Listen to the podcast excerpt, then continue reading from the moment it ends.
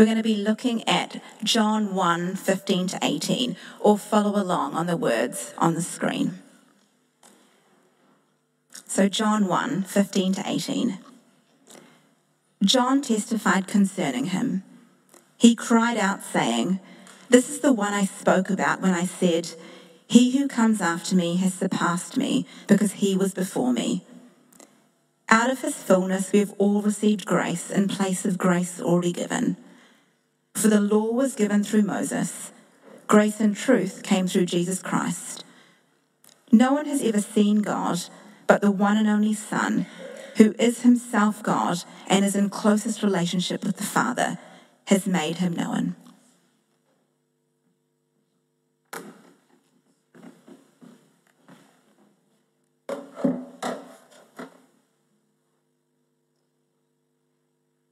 Good morning, church. Um, this half half term time when my son comes back from uni for, for a break, I enjoy it very, very much, but I also dread it.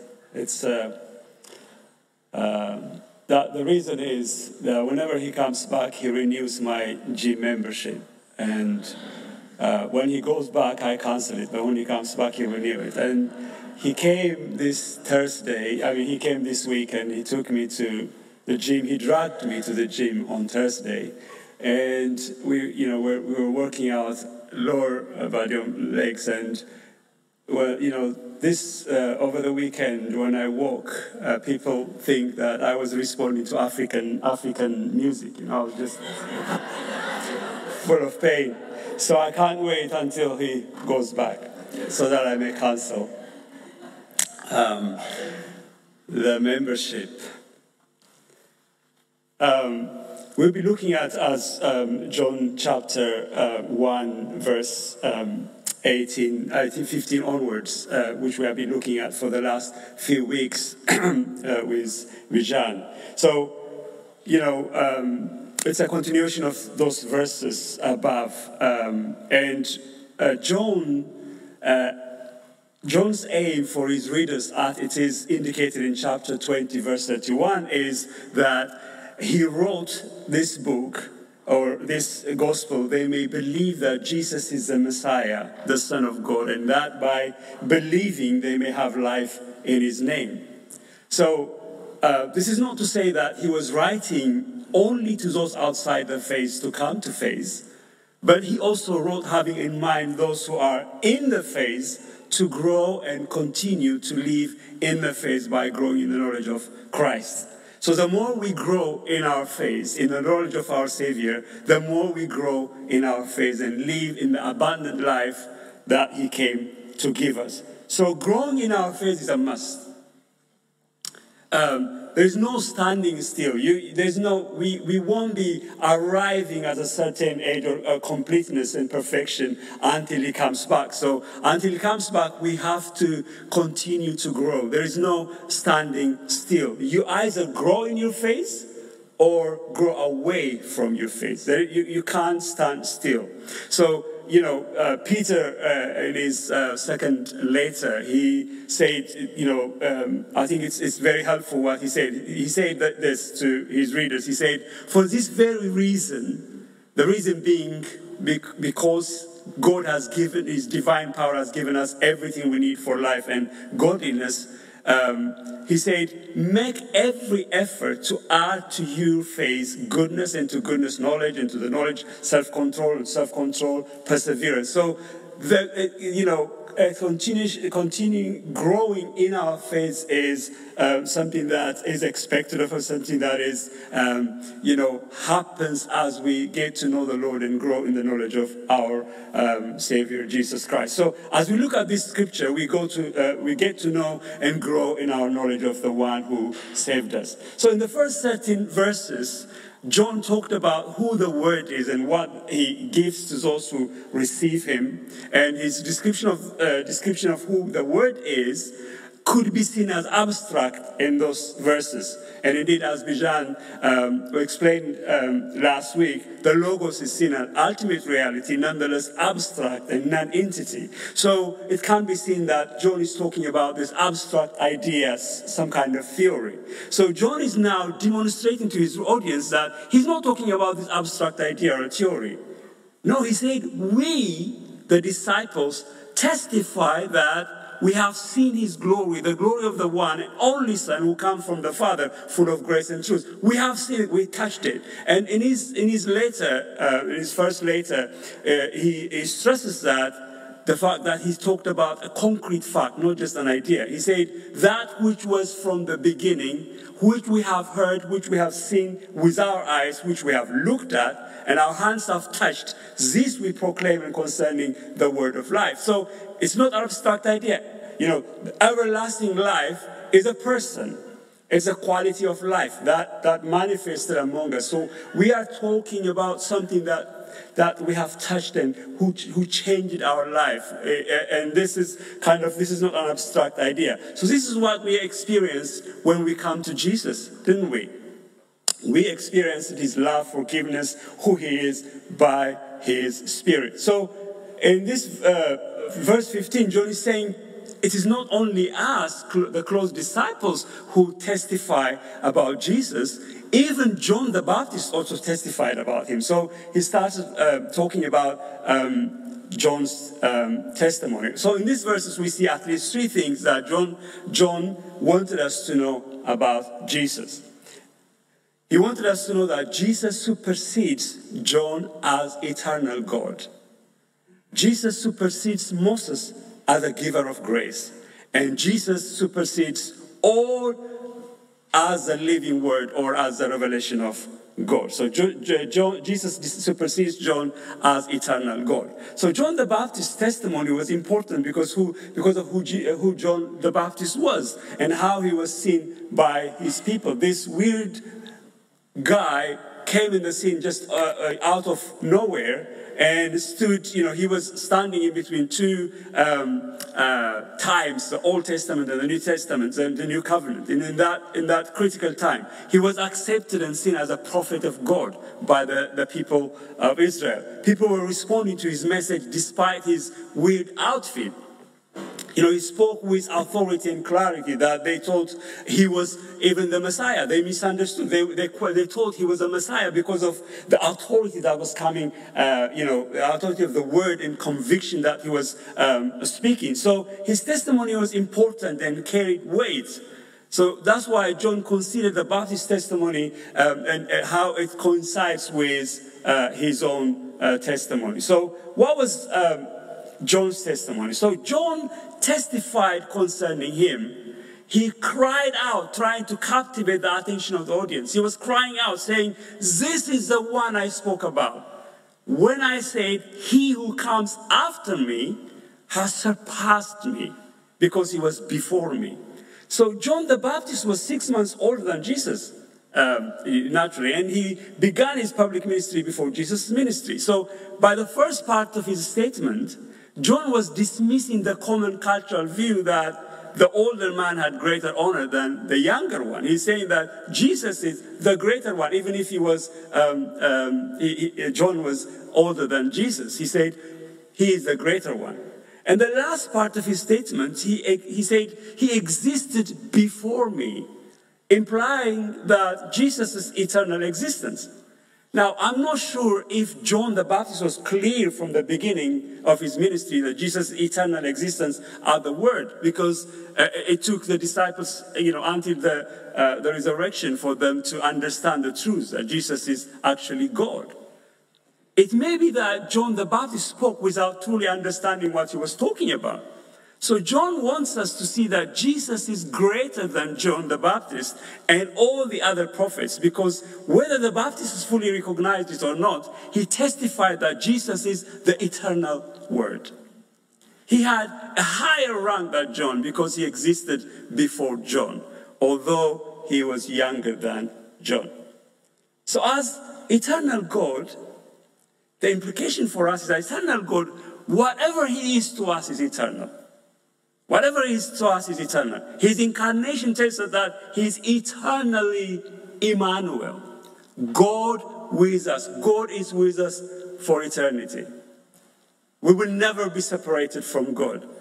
You know, never to leave us, never to forsake us. God is committed to us. He is eternally our Father, eternally our Redeemer, eternally our High Priest. Whatever He is to us is, has eternal consequence or it, it has eternal uh, value. As eternal God, whatever He does for us, it has eternal value as well, words and consequence.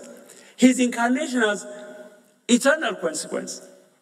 He transformed the value of humanity by, by, by becoming flesh. He reinforced and highlighted the words of humanity. God became man, human. He, he, you know, he, human beings are worth, you know, dying for. He, he came to become uh, human. So through his act, God showed us the value of human beings and that we are made in the image of God. Since, since God became man, no human being can be seen as worthless. No human life should be treated with cruelty. Human dignity cannot be confined to only a few groups, but to all humanity. By the incarnation, Jesus shows us that all humans are special. So he's, he's, uh, whatever he, he does to us has eternal consequence. His crucifixion, crucifixion has eternal consequence as well. All that is needed for our salvation, redemption, justification, deliverance, reconciliation, restoration is eternally secured by Jesus Christ. His resurrection gave us new and eternal life and eternal hope. As eternal God, He is unchanging. He never changes. He's the same. He doesn't change. He's, he's dependable. Over everything else changes. Every, everybody else changes. Nothing is unchanging, secure, or immune to change. But as eternal God, Jesus never changes. You can depend on Him, rely on Him, trust Him. He is eternal God. The psalmist declared in Psalm uh, 102 after observing everything around him, people and himself changing, the changing nature of the surroundings. And then he looked at God and he, he observed his, his relationship with God and he said, he declared to God, But you are the same. You are the same. You are the same. When I'm down, you are the same. When I'm up, you are the same. When I'm sad, you are the same. When I when I do wrong, you are the same. When I do right, you are the you are the same. You never change, and your years will not come to an end. And in Malachi, God Himself said that, For I, the Lord, do not change. Therefore, you, O sons of Jacob, are not consumed. I don't change. I am the same. So I, I like the Amplified uh, version. He said, For I am the Lord. I do not change, but remain faithful to my covenant with you. That's why you, O sons of Jacob, have not come to an end. We have eternal Savior. Jesus Christ is the same yesterday, today, and forever. And, and, and, and, um, um, and in, in James, uh, when James talks about the, give, the giving of God, the, you know, the generosity of God, he said, every good thing is given and every perfect gift is from above, coming down from the Father of lights, with whom there is no variation or shifting shadow, that indicating indicates there's no change. There's no change with time or season. His generosity doesn't depend on us. So Jesus not only supersedes, so he's, he's, he's eternal God. This is all, this is what impl- uh, uh, this this much has uh, this has this much implication to us. We have eternal Savior. But Jesus not only supersedes John as eternal God, he also supersedes Moses as a giver of grace. He says, out of his fullness we have, we have all received grace in the place of grace already given. For the law was given through Moses, grace and truth came through Jesus Christ. Here we see two things. On the one hand, the verse is saying, telling us that the grace Jesus brought to us replaces the grace that was given through Moses, the law not by rejecting it, but by fulfilling it. So the law was given to, uh, to the Israelites, not to qualify them to earn their place uh, in the, in the, uh, among the people of God or in, the, in God's covenant, but because they were people of the covenant. So before God gave them uh, the Ten Commandments, He let them know that He is the one who took them out of Egypt according to His covenant with their forefathers. So I am the Lord your God who brought you out of the land of Egypt, out of the house of slavery. So the law is not grace giver, but given to the people of the covenant, commanding them how they should live. So as such, we understand why the law is referred as grace. You know, it, God gave the law to his people not for, for them to become his people, but because they were his people. So, to, so, so that, that, that's, that aspect of it's grace, but it doesn't generate grace. But what John wanted us to see is how Jesus supersedes Moses as grace giver. He's showing that as great as the law and Moses were, someone who embodies grace and truth had now tabernacled among us. Commenting on this verse, Augustine said, the law threatened, not helped, commanded, not healed, showed, not took away our feebleness, but it made ready, uh, it made ready for the physician who was to come with grace and truth. So the key words here are fullness and grace upon grace. So John wants us to see that the grace revealed through Jesus is inexhaustible, you know, supply. We get all the grace that we need through Christ. Fountain of grace is opened for us. John Calvin um, applies verse 16 in three ways. He said, he says that first it shows us that while we are all spiritual destitute, the abundance that exists in Christ is intended to supply our deficiency, to relieve our poverty, to satisfy our hunger and thirst. Second, if we depart from Christ, it is in vain for us to seek a single drop of happiness elsewhere. The world can never give us the lasting joy we find in Christ. Third, we have no reason to fear lacking anything if we draw on Christ's fullness because he is a truly inexhaustible fountain. He points out that John includes himself in verse 16 to make it plain that no one is exempt. All who believe have received grace upon grace.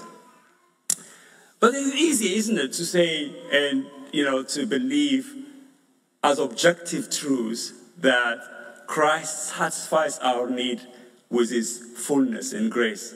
And and lack subjective experience and, and reliance upon that grace.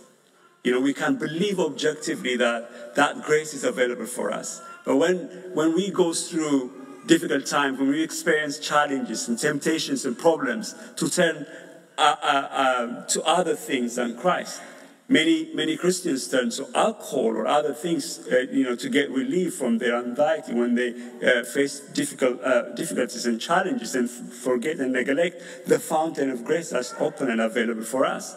We are quick to forget the grace of fountain that is available for us to access it, to access it anytime.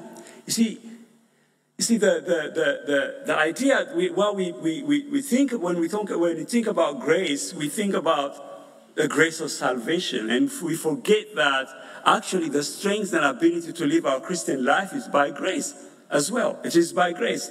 And I, I, uh, I remember a, a, friend of mine, the pastor in uh, South Africa, uh, who used to live uh, by the seaside. He used to run in the morning, uh, jog in the morning. And he said to me one morning, he was jogging and he saw these two men drunk, lying down by, on, on, the, on the sand by the seaside. And he said, he said to me that he looked down on them, you know, as he was running. He just looked down and he said, I shook my head around and I just really, um, you know, uh, what are you guys doing kind of thing. And then I was, as I was running, the Lord said to me, He said, I felt the Lord saying to me, Do you know what the difference is between those two people and you? And he said, I knew when I heard that voice what he's going to say, and I just kept quiet, he said. And then the Lord said to him, My grace. That's it. It is the grace of God that, that his, his empowering presence that enables us to say no to uh, um, the world and live um, with fellowship with Him. So the grace of God is not only for our salvation, but also for our sanctification in Christian life. That's what we see in uh, T- uh, Titus uh, 2. It says this For the grace of God has appeared that offers salvation to all people. That is salvation. And then it says, It teaches us that to say no to ungodliness and worldly passions and to live self controlled, upright, godly life in this uh, pr- uh, present age. While we wait for the blessed hope, the appearing of the glory of our great, uh, great God and Savior, Jesus Christ. So it's not only the grace uh, revealed was not, is not only to save us, but also to um, uh, to empower us to say no to the ungodly uh, things and to live uprightly with um, expectation of the return of our Lord Jesus Christ. So, in my, in my opinion, our weakness is, not our, is, is our refusal to go to the fountain of grace to receive grace we need. It is our, uh, uh, how we avoid going to that fountain. We sometimes consider Christianity as um, riding a, a, a, bicycle. You know, when you ride a bicycle, it's all um, by your effort, isn't it? I mean, for me, riding a bike is um, a very big challenge. So um, it's, it's, you know, it's all your effort. Uh, but Christianity is not like that. Christianity is for me either it is um, riding a, a, motorbike or, or a car. It takes petrol. You can't, if, if, if the petrol runs out on your motorbike, you don't just sit there and struggle to ride the bike because there's no petrol in it. So our Christian Christian life, sometimes we try to live our Christian life on our, our efforts. Uh, and uh, without going to the petrol station, that, that the, the fountain of grace, that the throne of grace that we are constantly invited to go to, to receive that grace, to enable us to live for the glory of God. So Christi- Christian life is the same. We can't refuse to go to the throne of grace and to receive and be filled with His grace and, and at the same time expect to be strong. So God is inviting us to come and receive grace from His fullness in the time of our need, to give us the ability to endure, the ability to say no, the ability to, to thrive and excel, the ability to overcome, the ability to be a blessing to others, to serve Him. So, because grace is sometimes defined as empowering presence of God, God wants to empower us. So, Christ is um, not just part of our life or our salvation, but for all of our life. So, so um, that's why um, in Hebrew, um, the, in Hebrew, the, writer of Hebrew says, "Let us then approach God's throne of grace with confidence, so that we may receive mercy and find grace to help us in our time of need. Our weakness is, is we, are, we are weak, we are broken people, but our weakness is really, it's, it's more a lack, a, a refusal to go to the fountain of grace and receive that strength of God. Not, um, uh, so, so that Jesus Christ is supersedes John as eternal God and supersedes Moses as a giver of grace. He also supersedes all as a living word or the revelation as a revelation of God. No one has ever seen God, but the one and only Son, who himself is God, is in closest relationship with the Father, has made him known. Now, no one have ever seen God. This is a great loss of humanity. This is, this is, not, uh, this is not to say that, you know, implying that God managed to hide himself from humanity uh, this long. It, it, doesn't show God's success that he, you know, he hide himself for, from, from us. No, it's, it's, it's, it shows the loss of humanity, how human beings fail to be in a place where they can see and know God. It is, it is, it is God's will, God's desire for us to know Him. He knows, he knows, um, because he, he knows that not knowing God has immense implication for our life, for human beings. And God's desire for us is to know. So no one have ever seen God. This is, this is a, a sad declaration. It's a sad declaration. It is not normal. It's abnormal. We should have, as, create, create, uh, as uh, uh, human beings who are created in the image of God, we supposed to relate with Him, live in His presence, and know Him and connect with Him, understand His purposes, His wills, and live in that purpose and rejoice in His presence. That's what we are created for. So, not knowing God, not seeing God, is this is a sad declaration. It's a, no, a, a sad declaration on one hand, but also uh, uh, uh, uh, turning, and there is, there is a, a, great opportunity has come through Christ Jesus. Now, we have, God came down to reveal himself to us. So, uh, in fact, you know, because he got this immense, not knowing God has immense implication. Not knowing him is the source of, knowing him is the source of true life. So, not knowing him uh, detaches us from the true life. Without the knowledge of God, it's impossible to grasp the purpose of life. And without the knowledge of God, it's impossible to live a life worthy of God. So we need to know God. That's the greatest need of humanity. But now, John said, the one and only Son, who is himself is God and is in close relationship with the Father, has made him known we cannot know the invisible God unless He reveals Himself to us, which He has done in the Word. Jesus, the Word, who is the only Son of God, the one who, who was with God in the bosom of the Father, He has explained Him to us. You know, as Jesus will later say, not that anyone has seen the Father except the one who is from God. He has seen the Father. So, so he who has seen me has seen the Father. Jesus came to reveal the Father to us. Now we have, we have this privilege, this amazing privilege to know God, to connect with God, to understand His purposes, His wills, to rejoice in, to, to enjoy Him, to, uh, to, uh, to connect with Him. You know, this, this means that we have now access to know God. This, is, this privilege is given to us. The privilege of knowing God, the privilege, the privilege of connecting with God.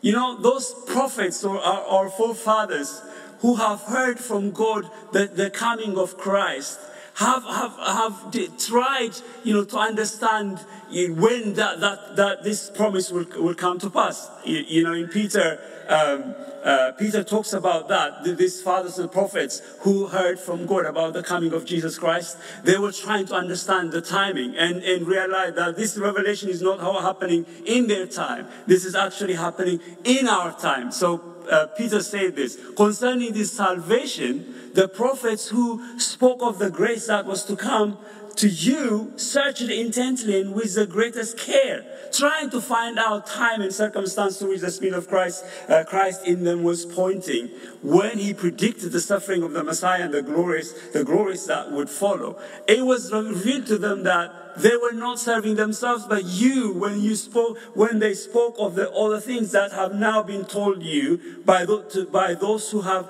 preached the gospel to you by the Holy Spirit sent from heaven. They didn't have this, this, this, this um, revelation, this opportunity. They talked about it, they seen it from a distance, but now we are experiencing it, living it, and, and, and by the Spirit of God, we are uh, uh given this access to know God, to connect with Him. What a privilege, uh, uh, brothers and sisters, that God has given us. So, this is a privilege that, uh, that Christ brought for us. Even angels long to look into these things. Even angels are amazed by how God manifested, came to be as a human being to reveal Himself to us. So what, what a privilege God has given us. What an amazing uh, privilege. So growing in the knowledge of God is the source of life, the source of confidence.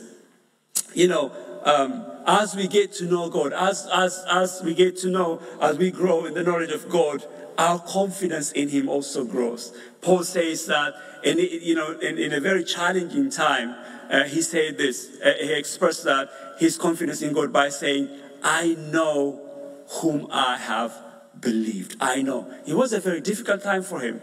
You know, um, all kinds of challenges were, were happening. He said this actually um, in, in the, the, full, when we read the, the full verse. He says, That is why I'm suffering as I am. Yet this is no, this is no cause for shame. Uh, this is no cause for shame because I know whom I have believed. And I am convinced that he's able to guard what I have entrusted to him until that day. So when we know God, when we grow in the knowledge of God, our confidence in him also grows. We'll be confident in any situation. We won't be troubled. We won't be shaken by the things that comes on our way. Our confidence in God grows and also our security in the time of trouble. We are going through a very difficult time, and and and uh, you know uh, there all kinds of things are shaking people's hearts and minds. And in that kind of situation, we stand secure because we know who God is. We know who our God is. So that when we grow in the knowledge of God, our security and our confidence also grows. And, and we, um, we, we live in a, in a secure and peaceful heart. And we carry that confidence and security to the people that we are encountered to, to our workplace. Then people can see, um, uh, you know, question why we are not troubled, why we are not shaken, why we are not um, uh, bothered by, why we are not worried, why, why, why we are smiling, why are we joyful. What is, where is the source coming from?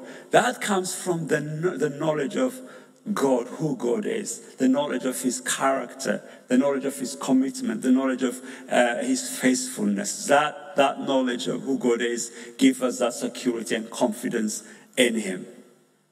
So, um, in Psalm 46, he said, God is our refuge and strength and ever present help in trouble. He said, Therefore, we will not fear, though the earth give way, the mountains fall into the hearts of the sea, though its waters roar and foam, and the mountains quake with their surging. You know, at these difficult times, our knowledge of who He is that helps us to feel secure. So Jesus supersedes John at eternal God.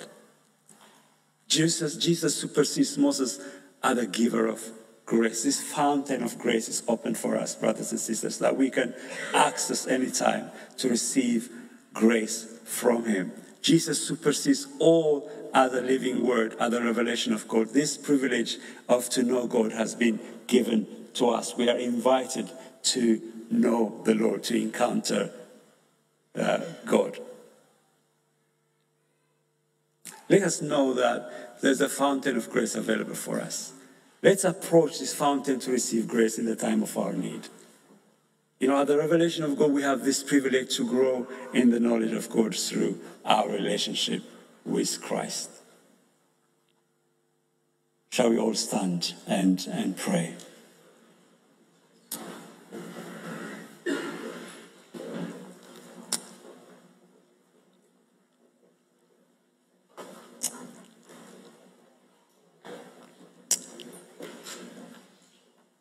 Jesus is our eternal God.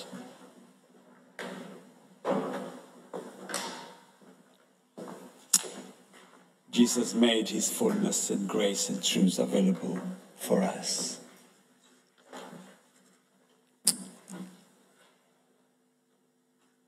No one has seen God but Jesus Christ came to reveal him to us. Father, we